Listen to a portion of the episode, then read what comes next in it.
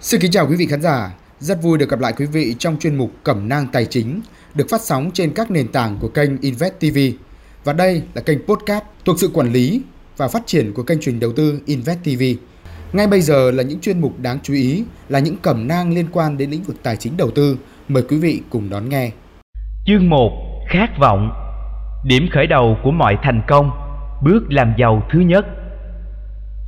Khi Edwin C. Panesh bước xuống ga tàu hỏa ở West Orange, New Jersey, bề ngoài của anh trông có vẻ giống như một kẻ lang thang, nhưng trong trí tuệ của kẻ lang thang ấy ẩn chứa tư tưởng của một ông hoàng. Trong lúc Panesh đi từ đường ray xe lửa đến văn phòng của Thomas A. Edison, tâm trí anh luôn hoạt động. Anh mường tượng ra cảnh mình đang đứng trước Edison. Panesh như nghe thấy anh đang yêu cầu Edison cho mình một cơ hội để thực hiện nỗi ám ảnh chi phối suốt cuộc đời. Nỗi khát khao cháy bỏng được trở thành người hợp tác kinh doanh với nhà phát minh vĩ đại.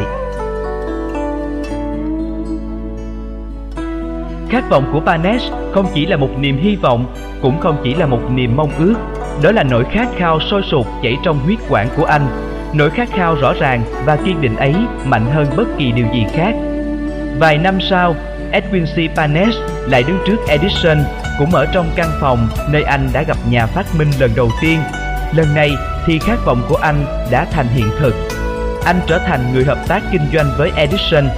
Giấc mơ chi phối cuộc đời anh đã được thực hiện hóa. Panesh thành công vì anh được lựa chọn cho cuộc đời mình một mục tiêu rõ ràng, dành hết năng lượng, sức mạnh ý chí, nỗ lực cá nhân và tất cả những gì anh có thể đạt được bằng được mục tiêu đó. Trong khoảng thời gian 5 năm trước khi cơ hội mà Panesh tìm kiếm xuất hiện, quãng thời gian anh chỉ làm công ăn lương trong văn phòng Edison. Với mọi người, anh chỉ như một bánh răng nhỏ trong guồng máy kinh doanh của Edison. Nhưng trong thâm tâm Panesh, anh luôn là đối tác của Edison, và cách nghĩ ấy nung nấu từng giây từng phút ngay từ ngày đầu tiên anh làm việc ở văn phòng Edison. Đó là một ví dụ điển hình minh họa cho sức mạnh của một khát vọng rõ ràng và mãnh liệt. Panesh đã được đạt mục đích vì anh muốn trở thành người cộng tác kinh doanh với Edison hơn bất kỳ điều gì khác. Anh đã vạch ra một kế hoạch nhằm đạt được mục đích đó và không bao giờ lùi bước. Anh kiên định giữ vững niềm khát khao của mình cho đến khi nó trở thành một nỗi ám ảnh và cuối cùng biến thành sự thật. Khi đến West Orange, Panesh không tự nhủ rằng mình sẽ thuyết phục Edison cho mình một công việc kiểu gì cũng được, mà anh tự khẳng định với bản thân mình là mình sẽ gặp Edison và làm cho ông ta nhận ra rằng mình đến để cùng kinh doanh với ông. Anh không nói rằng trong trường hợp thất bại mình sẽ tìm kiếm một cơ hội khác, mà anh nói chỉ có một điều trên thế gian này mà mình quyết tâm phải đạt cho bằng được, đó chính là được cộng tác với nhà kinh doanh Edison. Mình sẽ thiêu rụi tất cả những cây cầu sau lưng và đánh cuộc toàn bộ tương lai vào khả năng của bản thân để đạt được những gì mình muốn. Anh không để lại cho mình một con đường để rút lui, anh phải thành công hay là chết. Đó chính là lý do giải thích cho câu chuyện thành công của Panesh. Không được phép lùi bước. Câu chuyện sao có lẽ xảy ra từ lâu lắm rồi. Thời đó, một chiến binh vĩ đại buộc phải đưa ra một quyết định để đảm bảo chiến thắng trên chiến trường. Ông chuẩn bị đem quân đi đánh một kẻ địch hùng mạnh với quân số vượt trội. Ông cho quân của mình lên thuyền, dong bườm ra khơi tới vương quốc của kẻ địch. Đến nơi, người chiến binh quả cảm cho tất cả quân trang và binh lính của mình xuống thuyền. Sau đó ra lệnh đốt chính những chiếc thuyền ông đã chở họ. Ông nói với binh sĩ trước khi bắt đầu trận chiến: các người có nhìn thấy những chiếc thuyền đang bốc cháy kia không? Điều đó có nghĩa là chúng ta không thể rời khỏi bờ biển này nếu chúng ta không chiến thắng. Giờ đây không còn sự lựa chọn nào khác, chúng ta phải chiến thắng hoặc chúng ta bị tiêu diệt. Và cuối cùng sau đó họ đã thắng. Bất kỳ ai muốn thành công trong bất kỳ lĩnh vực nào đều phải sẵn lòng đốt con thuyền của mình và cắt đứt mọi con đường có thể rút lui. Đó là cách duy nhất để đảm bảo duy trì trạng thái tinh thần khát khao chiến thắng, điều kiện cần thiết để vươn tới thành công. Buổi sáng sau trận hỏa hoạn khủng khiếp ở Chicago, một nhóm thương gia đứng trên phố Tây, nhìn lại đống tro tàn mà trước đó không lâu còn là cửa hàng của họ. Họ tranh luận với nhau để quyết định xem liệu nên xây dựng lại mọi thứ ở đây hay rời khỏi Chicago và làm lại từ đầu tại một vùng đất khác nhiều triển vọng hơn. Cuối cùng thì tất cả họ đều quyết định rời khỏi Chicago. Chỉ có một người duy nhất quyết tâm ở lại bám trụ trên mảnh đất chỉ còn là đống tro tàn. Người thương gia đó đã chỉ tay vào đống tro tàn trước kia từng là cửa hàng của mình và tuyên bố: "Các ngài hãy chờ xem, chính ngay tại chỗ này đây, tôi sẽ xây nên một cửa hàng lớn nhất thế giới, cho dù nó có sập xuống thêm bao nhiêu lần đi chăng nữa vì hỏa hoạn." Đó là năm 1871, không lâu sau, cửa hàng của ông đã được xây dựng lại. Cho đến bây giờ, cửa hàng bách hóa Marshall Field đã được đứng đó sừng sững như một tượng đài biểu trưng cho sức mạnh của niềm khao khát cháy bỏng. Thật dễ cho Marshall Field nếu ông làm đúng những gì mà các thương gia khác đã làm. Khi mọi chuyện trở nên khó khăn và tương lai có vẻ mờ mịt, họ chỉ việc bỏ cuộc và tìm đến nơi có cuộc sống dễ dàng hơn. Hãy lưu ý kỹ sự khác biệt này giữa Marshall Field và những thương gia khác, bởi vì đó cũng chính là điểm khác biệt giữa những người thành công và những người thất bại. Mỗi con người khi đến tuổi hiểu được giá trị của tiền bạc đều mong muốn có được nó, nhưng chỉ mong muốn thôi sẽ không mang đến cho bạn sự giàu có. Bạn cần có khát vọng làm giàu, biến khát vọng đó thành một nỗi ám ảnh, lập một kế hoạch chi tiết về cách thức và phương tiện để đạt được sự giàu có và kiên trì thực hiện bằng được những kế hoạch đó mà không bao giờ lo sợ thất bại. Đó mới là những yếu tố cần và đủ giúp bạn có được cuộc sống giàu sang. 6 bước để biến khát khao thành vàng. Phương pháp để biến khát vọng giàu có của bạn thành những tài sản vật chất tương đương bao gồm 6 bước rõ ràng và thiết thực sau đây. Bước 1. Xác định rõ trong tâm trí bạn số tiền chính xác mà bạn muốn có. Nếu bạn chỉ nói "tôi muốn có rất nhiều tiền" thì vẫn chưa đủ. Hãy xác định rõ số tiền này. Nguyên nhân tâm lý giải thích tại sao phải xác định rõ ràng như vậy sẽ được đề cập đến trong chương sau. Bước thứ 2. Xác định rõ xem bạn định đánh đổi cái gì để nhận được số tiền mà bạn mong muốn. Một thực tế mà ai cũng phải thừa nhận là mọi thứ đều có cái giá của nó. Bước thứ 3. Xác định rõ ràng ngày mà bạn muốn có được số tiền đó. Bước thứ 4. Hãy lên một kế hoạch cụ thể để thực hiện ước muốn của bạn và bắt đầu thực hiện kế hoạch này ngay dù bạn đã sẵn sàng hay chưa. Bước thứ 5. Viết một bản tuyên bố rõ ràng và ngắn gọn, trong đó liệt kê số tiền mà bạn muốn có, thời hạn để đạt được số tiền đó, cái giá mà bạn phải sẵn sàng trả và một kế hoạch cụ thể để đạt được nó. Bước thứ 6. Hãy đọc to bản tuyên bố của bạn thành tiếng 2 lần mỗi ngày, một lần trước khi đi ngủ và một lần khi thức dậy. Trong lúc bạn đọc, hãy tập tưởng tượng, cảm nhận và tin rằng bạn đã có được số tiền đó rồi. Việc bạn tuân theo những chỉ dẫn được mô tả trong 6 bước trên là rất quan trọng và cần thiết. Trong đó, bước thứ 6 đặc biệt quan trọng. Bạn sẽ phàn nàn rằng làm sao có thể tưởng tượng là mình đang có thật nhiều tiền trong khi bạn thật sự chưa có nó. Một khát vọng làm giàu mãnh liệt sẽ giúp bạn thực hiện điều tưởng như không thể ấy. Nếu bạn thật sự khát khao giàu sang đến mức điều đó trở thành nỗi ám ảnh thì sẽ không khó để bạn tự thuyết phục rằng mình sẽ đạt được sự giàu sang như thế. Mục đích rõ ràng là muốn có nhiều tiền và sự quyết tâm có được số tiền đó sẽ khiến bạn tin rằng bạn sẽ đạt được như vậy. Nếu bạn chưa từng được dạy về cách thức vận hành của trí óc con người, những hướng dẫn trên có vẻ như không thực tế, nhưng có lẽ thông tin sau sẽ giúp bạn tin tưởng hơn vào những chỉ dẫn trên. Chính ông vua thép Andrew, một trong những người thành công nhất trong lịch sử nước Mỹ, đã nói với tôi về 6 bước đó. Andrew bắt đầu sự nghiệp từ một người lao động bình thường trong những nhà máy thép. Mặc dù khởi đầu từ một xuất phát điểm thấp như vậy, ông đã thành công trong việc vận dụng những nguyên tắc trên để có được một gia tài khoảng hơn 100 triệu đô la, tương đương với hơn 20 tỷ đô la ngày nay và có thể nhiều hơn thế. Sẽ thuyết phục hơn nếu bạn biết rằng nhà phát minh nổi tiếng và cũng là một doanh nhân rất thành đạt Thomas A. Edison đã nghiên cứu rất kỹ 6 bước nêu trên. Chính ông đã đồng ý rằng chúng không chỉ là những bước cần thiết giúp tích lũy tiền bạc mà còn cần thiết để đạt được bất kỳ mục đích nào trong cuộc đời bạn. Những bước nêu trên không đòi hỏi bạn phải lao động cực nhọc, không đòi hỏi sự hy sinh. Để áp dụng chúng cũng không đòi hỏi một học vấn quá cao, nhưng bạn cần có một trí tưởng tượng đủ để có thể cảm nhận và thấu hiểu được rằng tích lũy tiền bạc không thể trông chờ vào cơ hội, số phận hay sự may mắn. Giờ đây, bạn có thể đã hiểu rằng không bao giờ có được nhiều của cải nếu bạn không có một khát vọng làm giàu mãnh liệt và một niềm tin thật sự rằng bạn sẽ đạt được điều đó.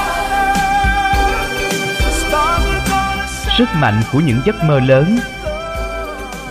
Nếu như bạn đang chạy trong cuộc đua tới cái đích là sự thành công và giàu có, bạn có thể cảm thấy được khích lệ khi biết rằng thế giới già cỗi mà chúng ta đang sống này đang đòi hỏi hơn bao giờ hết những ý tưởng mới, những phương cách làm việc mới, những nhà lãnh đạo mới, những phát minh mới, những phương pháp, kiểu dáng, phiên bản mới. Dường như tất cả mọi thứ trong thời đại chúng ta đều đang đòi hỏi được cách tân để trở nên mới mẻ hơn. Đằng sau tất cả những đòi hỏi đó có một phẩm chất mà bạn nhất thiết phải có để đạt đến thành công, đó là sự kiên định theo đuổi mục tiêu, nghĩa là biết rõ mình muốn gì và khát khao cháy bỏng đạt được nó. Nếu như bạn thật sự có khát vọng làm giàu, hãy nhớ rằng những nhà lãnh đạo thật sự của thế giới này luôn là những người được trang bị và biết sử dụng một cách thiết thực sức mạnh vô hình của những cơ hội còn chưa hình thành. Họ chính là những người chuyển những cơ hội đó thành những tòa nhà chọc trời, những thành phố, những nhà máy, những phương tiện vận tải, những hình thức giải trí và những tiện nghi làm cho cuộc sống trở nên dễ dàng, nhanh gọn, tốt đẹp và thoải mái hơn. Trong khi vạch ra kế hoạch cụ thể để đạt được sự thành công và giàu có, bạn đừng bị lung lay hay bị nhục chí vì những người xem bạn như kẻ mơ mộng.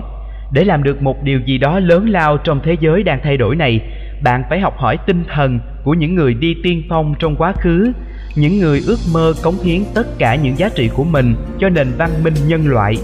Tinh thần ấy là dòng huyết mạch cho sự phát triển, là cơ hội cho bạn và tôi giải phóng hết những năng lực tiềm ẩn của mình. Khát vọng cháy bỏng, muốn trở thành một ai đó và muốn làm được một điều gì đó là điểm xuất phát cho những người biết ước mơ cất cánh. Mơ ước không bao giờ hình thành trong những người thờ ơ, lười biếng hay thiếu tham vọng. Nếu điều mà bạn mong ước làm là đúng đắn và bạn tin vào nó, hãy tiến lên và thực hiện nó. Hãy biến giấc mơ của bạn thành sự thật. Đừng bận tâm xem người đời nói gì nếu bạn gặp thất bại tạm thời. Họ không hiểu rằng mỗi sự thất bại đều mang trong mình hạt giống của một thành công tương đương. Marconi ước mơ về một hệ thống có thể truyền tải âm thanh từ nơi này sang nơi khác mà không cần dây dẫn. Bạn sẽ thấy thú vị khi biết rằng những người bạn của Marconi đã tống ông vào một bệnh viện tâm thần khi ông thông báo với họ rằng đã khám phá ra nguyên lý để truyền những thông điệp qua không gian. Ngày nay, chúng ta đã nhận thấy rõ rằng Marconi không mơ mộng hão huyền chút nào. Bằng chứng có thể được tìm thấy trong mỗi chiếc radio, TV, điện thoại di động, vệ tinh viễn thông hay bất kỳ một thiết bị vô tuyến quen thuộc nào khác. May mắn là những người biết ước mơ ngày nay đã có nhiều điều kiện thuận lợi hơn so với ngày xưa. Thế giới ngày nay ẩn chứa vô số cơ hội mà những người mơ mộng trong quá khứ chưa từng biết tới. Nếu bạn không tin điều đó là sự thật, nếu bạn cảm thấy tuyệt vọng vì những thất bại gần đây, thì những gì bạn sắp đọc, sắp nghe sẽ có rất nhiều ý nghĩa. Bạn sẽ hiểu được rằng thất bại chính là tài sản quý giá nhất. Hầu hết những người thành đạt đều đi lên từ bước khởi đầu hết sức khó khăn, trải qua rất nhiều những trở ngại tưởng như không thể vượt qua trước khi đến đích. Bước ngoặt trong cuộc đời những người thành đạt thường chính là những giai đoạn khủng hoảng như thế. Đó là thời điểm mà qua đó họ lột xác và nhìn nhận ra một cái tôi khác trong con người mình. Sidney Porter đã tìm thấy những phẩm chất thiên tài ngủ quên trong ông chỉ sau khi chịu đựng một nỗi bất hạnh lớn. Ông bị buộc tội tham ô và bị giam giữ trong một xà lim ở Columbus, Ohio. Chính tại nơi đây, ông đã làm quen với một cái tôi khác của chính mình. Sidney Porter bắt đầu viết truyện ngắn. Sau đó, mặc dù vẫn đang bị nhốt trong xà lim, ông bắt đầu bán những truyện ngắn đó cho các tạp chí dưới bút danh O. Henry. Nhờ sử dụng trí tưởng tượng của mình, ông ta khám phá ra rằng bản thân ông có thể trở thành một nhà văn vĩ đại thay vì là một tên tội phạm khốn khổ và bị ruồng bỏ. Thời điểm được ra tù cũng là lúc O. Henry đã nổi tiếng khắp nước Mỹ như một nhà văn viết truyện ngắn xuất sắc nhất. Thomas Edison ước mơ về một bóng đèn có thể thắp sáng được bằng điện. Ông liền bắt tay vào hành động để thực hiện hóa ước mơ ấy. Mặc cho hơn 10.000 lần thất bại, nhà phát minh vẫn kiên trì với giấc mơ cho đến khi tạo ra được cho thế giới này thêm một thành tựu vĩ đại. Henry Ford, một thanh niên nghèo khó và không được học hành đến nơi đến chốn, luôn mơ ước về một chiếc xe không cần ngựa kéo. Anh bắt tay ngay vào công việc với những công cụ thô sơ mà không chờ cho đến khi cơ hội thuận lợi đến với mình. Ngày nay, bằng chứng về ước mơ của Ford có thể tìm thấy ở bất kỳ nơi nào trên trái đất. Ford đã cống hiến nhiều sức lực vào việc thực hiện hóa giấc mơ ấy hơn bất kỳ người nào khác, vì ông không bao giờ lo sợ rằng một ngày nào đó mình sẽ thoái chí và từ bỏ ước mơ. Có một sự khác biệt cơ bản giữa việc ước ao một điều gì đó và việc sẵn sàng đón nhận nó. Chẳng ai sẵn sàng đón nhận điều gì cho đến khi người đó tin tưởng rằng họ sẽ đạt được điều đó. Điều quan trọng là trạng thái tinh thần phải luôn tin tưởng, chứ không chỉ hy vọng hay ước muốn. Cởi mở là yếu tố cần thiết để có được niềm tin. Một đầu óc bảo thủ sẽ không thể khích lệ bạn có được niềm tin và lòng can đảm thật sự. Niềm khát khao mạnh hơn tạo hóa. Để tạo ra một điểm nhấn thích hợp cho chương này, tôi muốn giới thiệu đến các bạn con người kỳ lạ nhất mà tôi từng được biết. Lần đầu tiên tôi nhìn thấy cậu ấy là vài phút sau khi cậu chào đời. Nhưng điều kỳ lạ là cậu bé sinh ra mà không có đôi tai. Khi nhận xét về trường hợp này, bác sĩ kết luận rằng đứa bé gần như sẽ bị câm và bị điếc suốt đời. Tôi không chấp nhận ý kiến đó của bác sĩ. Tôi có quyền làm thế vì tôi chính là cha đứa bé. Tôi cũng đã đi đến một quyết định nhưng không biểu lộ nó ra ngoài mà nung nấu trong tim. Trong thâm tâm, tôi luôn tin rằng con trai tôi rồi sẽ nghe và nói được. Bằng cách nào? Tôi chắc rằng phải có một cách nào đó và tôi biết là tôi sẽ tìm ra nó. Tôi nghĩ về những lời của Emerson bất tử. Tiến trình của vạn vật trong thế giới này dạy chúng ta bài học lớn về niềm tin. Tất cả những gì ta cần làm là tuân theo. Sẽ luôn có những chỉ dẫn thích hợp cho mọi chúng ta, và bằng cách khiêm tốn lắng nghe, chúng ta sẽ nghe thấy. Vài lời chỉ dẫn thích hợp mà tôi đã nghe thấy chính là hãy biết khát khao. Hơn bất cứ điều gì khác, tôi luôn khao khát con trai mình sẽ không phải là một người câm điếc suốt đời. Vì khát khao đó mà tôi không bao giờ lùi bước dù chỉ một giây. Tôi có thể làm gì đây? Tôi không biết chắc chắn, nhưng dù thế nào đi nữa thì tôi cũng sẽ tìm ra được những cách thức và phương tiện để gieo vào trong tâm trí con trai mình khát khao cháy bỏng đó, cho dù đứa trẻ không có đôi tai. Ngay khi con đã đủ lớn để cùng hợp tác, tôi sẽ rót vào tâm trí nó niềm khát khao mãnh liệt được nghe thấy, và tôi tin rằng tạo hóa với phương pháp riêng của mình sẽ biến khát khao tinh thần đó thành sự thật. Ý niệm đó luôn sôi sục trong tâm trí tôi, nhưng tôi không nói với ai cả. Mỗi ngày tôi đều tự hứa với mình rằng con trai tôi sẽ không bị câm điếc suốt đời. Khi con lớn hơn và bắt đầu chú ý đến sự vật xung quanh, chúng tôi nhận thấy rằng nó có thể nghe được đôi chút. Đến tuổi trẻ con thường bắt đầu tập nói. Con trai tôi vẫn không nói được gì cả, nhưng qua hành động của nó, chúng tôi thấy rằng dường như nó có chút phản ứng với âm thanh. Đó là tất cả những gì tôi cần biết. Tôi đoán chắc rằng nếu con trai tôi có thể nghe dù chỉ là chút xíu thôi thì thính lực của nó rồi cũng sẽ phát triển. Sau đó, một chuyện bất ngờ đã xảy ra mang đến cho tôi niềm hy vọng lớn. Chúng tôi mua một chiếc máy hát. Khi lần đầu tiên nghe thấy mấy tiếng nhạc thì con trai tôi đã tỏ ra rất phấn chấn và ngay lập tức giành lấy chiếc máy. Có lần, nó đã cho máy quay đi quay lại một chiếc đĩa hát trong gần 2 tiếng đồng hồ. Nó đứng trước máy hát với hàm răng cắn chặt rìa vỏ máy. Chúng tôi không thể hiểu được ý nghĩa của hành động đó cho đến mãi những năm sau này, khi chúng tôi biết được nguyên lý âm thanh có thể truyền qua được xương. Không lâu sau, chuyện với chiếc máy hát, tôi đã khám phá ra rằng con trai tôi có thể nghe rõ nếu như tôi nói mà kề môi chạm vào xương chũm của nó, phần xương phía sau mang tai và dưới hộp sọ. Sau khi khẳng định được là con trai tôi có thể nghe giọng nói một cách rõ ràng, ngay lập tức tôi bắt đầu truyền vào tâm trí nó khát khao được nghe và nói. Tôi phát hiện ra rằng nó rất thích được nghe kể chuyện trước khi đi ngủ. Vì thế, tôi tự nghĩ ra những câu chuyện nhằm phát triển tinh thần tự chủ, óc tưởng tượng và khát khao mãnh liệt được nghe như mọi người bình thường khác trong tâm hồn non nớt của con. Những câu chuyện mà tôi sáng tác thường đi theo một mạch riêng mà tôi cố tình nhấn mạnh. Mỗi lần tôi kể lại thì mỗi lần tôi thêm vào những màu sắc và tình tiết mới mẻ đầy kịch tính.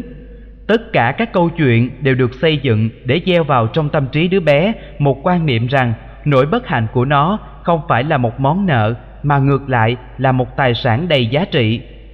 Từ kinh nghiệm và những nghiên cứu cá nhân, tôi tin tưởng chắc chắn rằng mỗi điều bất lợi đều mang trong nó một lợi thế tương đương.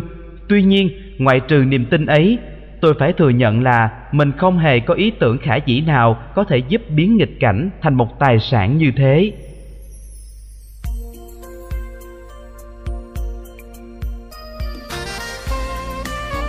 Một thế giới mới chỉ với 6 xu. Khi phân tích lại những kinh nghiệm trong quá khứ, giờ đây tôi có thể thấy rằng niềm tin mà con trai dành cho tôi đã đưa đến những kết quả đáng kinh ngạc. Đứa trẻ không bao giờ thắc mắc về những gì tôi nói với nó. Tôi đã truyền cho con trai mình ý tưởng là nó có một lợi thế riêng so với anh của nó. Lợi thế ấy sẽ được thể hiện theo nhiều cách khác nhau. Ví dụ, các giáo viên trong trường học sẽ nhận thấy rằng nó không có đôi tai và vì vậy họ sẽ đặc biệt chú ý và đối xử cực kỳ tử tế với nó. Sự thật là họ đã luôn làm như vậy. Tôi còn truyền cho con nhiều ý nghĩ tích cực khác. Ví dụ như khi nó đủ lớn để đi bán báo, anh trai của nó đã trở thành người chuyên phát hành báo. Nó sẽ có lợi thế lớn hơn nhiều so với anh nó. Người ta sẽ trả thêm tiền cho số báo mà nó bán vì họ sẽ thấy nó là một cậu bé sáng sủa, siêng năng cho dù không có đôi tai.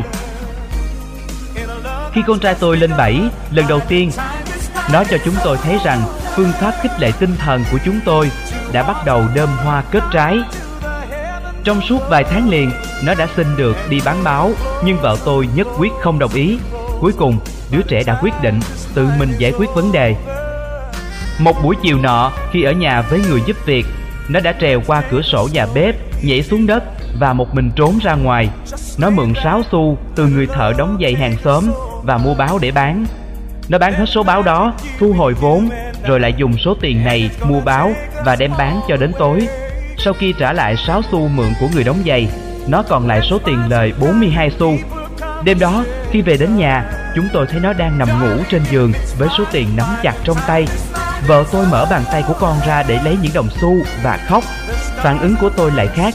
Tôi nở nụ cười sung sướng vì biết rằng mình đã thành công trong việc nỗ lực gieo lòng tự tin vào tâm trí đứa con thân yêu của mình. Vợ tôi xót thương cho con trai của mình vì chỉ nhìn thấy trong dự án kinh doanh đầu tiên của nó, đó là hình ảnh một đứa trẻ điếc trốn ra đường và mạo hiểm tính mạng để kiếm tiền. Còn đối với tôi thì lại thấy nó là một hình ảnh một doanh nhân nhỏ tuổi, đầy can đảm, tham vọng, tự chủ và luôn tin tưởng 200% vào thắng lợi của mình. Nó đã kinh doanh bằng sáng kiến riêng và đã chiến thắng. Tôi không chỉ hài lòng mà còn rất ấn tượng về con trai mình. Nó đã chứng tỏ năng lực và sự tháo vát, những hành trang quan trọng sẽ đi theo nó suốt cuộc đời. Đứa trẻ điếc ấy dần học lên cao, trung học rồi đại học mà vẫn không thể nghe được lời giảng của giáo viên, trừ khi họ nói thật to ở khoảng cách rất gần. Nó không tới trường câm điếc và chúng tôi cũng không muốn con trai mình học ngôn ngữ cử chỉ. Chúng tôi quyết tâm để cho con có một cuộc sống bình thường như những đứa trẻ bình thường khác. Chúng tôi giữ vững quyết tâm, dù nhiều lần phải tranh cãi quyết liệt với các cán bộ quản lý nhà trường. Khi con trai tôi học trung học, nó đã thử dùng máy trợ thính nhưng không có tác dụng gì cả. Trong tuần cuối cùng ở đại học, một chuyện đã xảy ra và đánh dấu bước ngoặt quan trọng nhất của cuộc đời con trai tôi. Có ai đó đã tình cờ gửi cho nó một thiết bị trợ thính đang trong thời kỳ thử nghiệm. Nó không thiết tha gì lắm với việc sử dụng thử chiếc máy vì đã nhiều lần thất vọng với những thiết bị cùng loại. Cuối cùng, nó nhặt thiết bị lên, hờ hững đeo vào tai rồi bật máy. Và như có một phép lạ, niềm khát khao bấy lâu được nghe như một người bình thường của nó đã trở thành sự thật. Lần đầu tiên trong đời, con trai tôi có thể trò chuyện tự nhiên với những người khác mà họ không cần phải nói to như hét vào tai nó. Nó thật sự đã bước vào một thế giới khác hoàn toàn với thế giới trước kia mà nó sống. Khát vọng đã bắt đầu có kết quả, nhưng chiến thắng đó vẫn chưa toàn vẹn. Con trai tôi vẫn còn phải tìm kiếm những cách thức rõ ràng và thực tế để biến khiếm khuyết của mình thành một lợi thế tương đương. Tư tưởng tạo nên những điều kỳ diệu. Say sưa với niềm vui sướng được khám phá thế giới âm thanh, con trai tôi đã viết một lá thư đến nhà sản xuất của bộ máy trợ thính đó, nhiệt tình kể lại những trải nghiệm của bản thân. Một điểm đặc sắc nào đó trong lá thư đã làm cho nhà sản xuất mời nó đến New York. Nó được dẫn đi tham quan nhà máy, và trong khi đang nói chuyện với kỹ sư trưởng về thế giới mới của mình thì một linh cảm, một ý tưởng, một sáng kiến, bạn gọi bằng cách nào cũng được, chợt lóe lên trong tâm trí nó. Lực đẩy vô hình của ý tưởng đó đã biến sự mất mát của con trai tôi thành một tài sản quý giá, thứ tài sản đã được định sẵn là mang đến tiền bạc và hạnh phúc lâu dài, không chỉ cho nó mà còn cho hàng ngàn người khác. Nội dung tổng quát và bản chất của lực đẩy vô hình đó là con trai tôi nghĩ rằng mình có thể giúp đỡ hàng triệu người điếc khác đang phải sống mà không có các thiết bị trợ thính, nếu nó tìm được cách kể cho họ nghe về cuộc sống mới mà nó đang tận hưởng sau khi sử dụng thiết bị đó.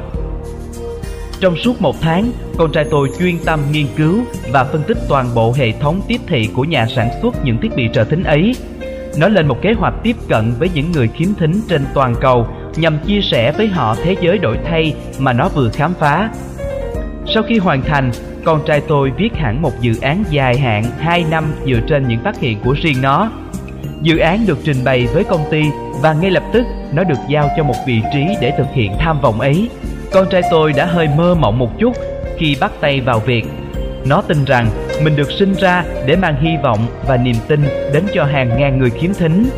Những người mà nếu không có sự giúp đỡ của nó, có thể sẽ phải vĩnh viễn sống trong thế giới vô thanh. Tôi hoàn toàn không nghi ngờ khả năng của con trai tôi.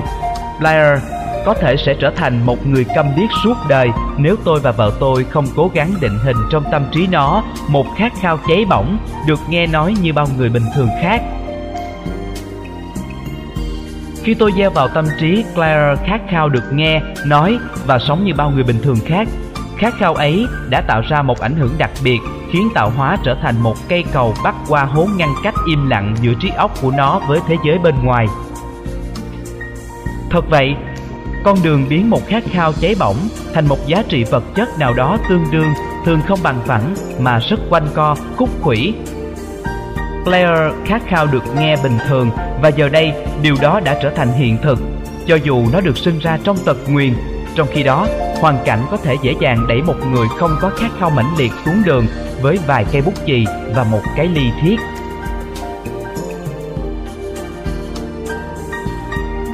Lời nói dối vô hại mà tôi đã gieo vào tâm trí Claire khi còn nhỏ đã làm cho nó tin rằng nỗi bất hạnh mà nó phải chịu đựng rồi sẽ trở thành một tài sản lớn.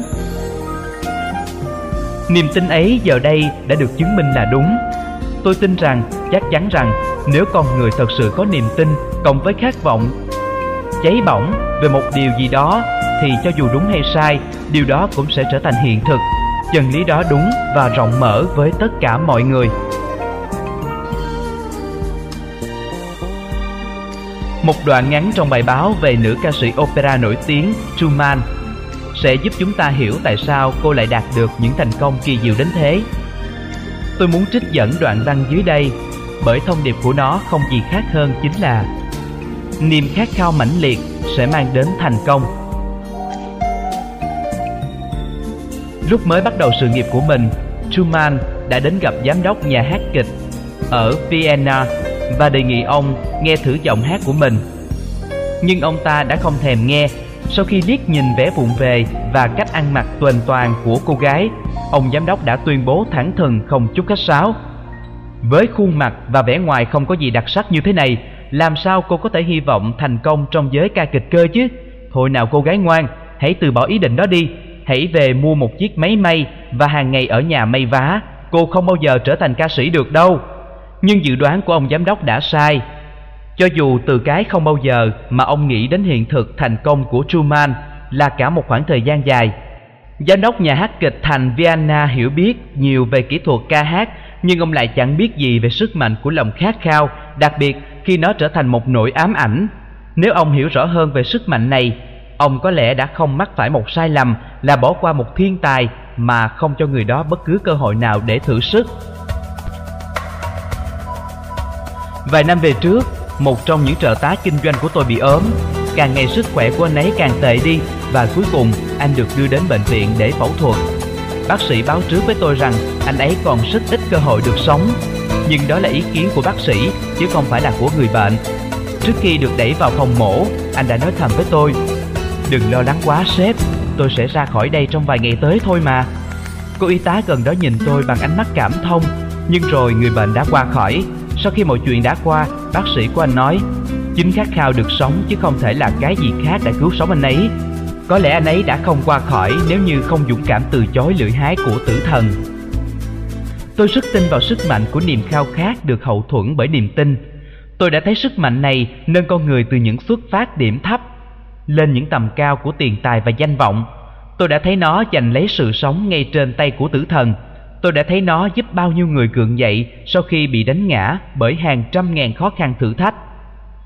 Tôi đã thấy sức mạnh diệu kỳ đó mang đến cho con trai tôi một cuộc sống bình yên, hạnh phúc và thành đạt, mặc cho tạo hóa đã tạo ra nó mà không cho nó có đôi tai.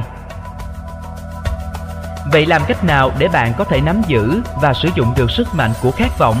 Phần đầu tiên của câu trả lời đã có trong những kỹ thuật được đề cập đến trong phần đầu của chương này. Bạn sẽ tiếp tục tìm thấy toàn bộ đáp án cho câu hỏi trên trong các chương tiếp theo của cuốn sách. Qua một vài nguyên tắc kỳ diệu và đầy sức mạnh, tạo hóa đã che giấu một chân lý ẩn bên trong sự thôi thúc của khát vọng. Chân lý ấy không chấp nhận những từ như không thể và không chấp nhận bất kỳ một thực tế nào mang tên thất bại. Không chịu cố gắng suy nghĩ và mở rộng tầm nhìn đã khiến một số người phải vất vả làm duy nhất một việc trong suốt cuộc đời họ.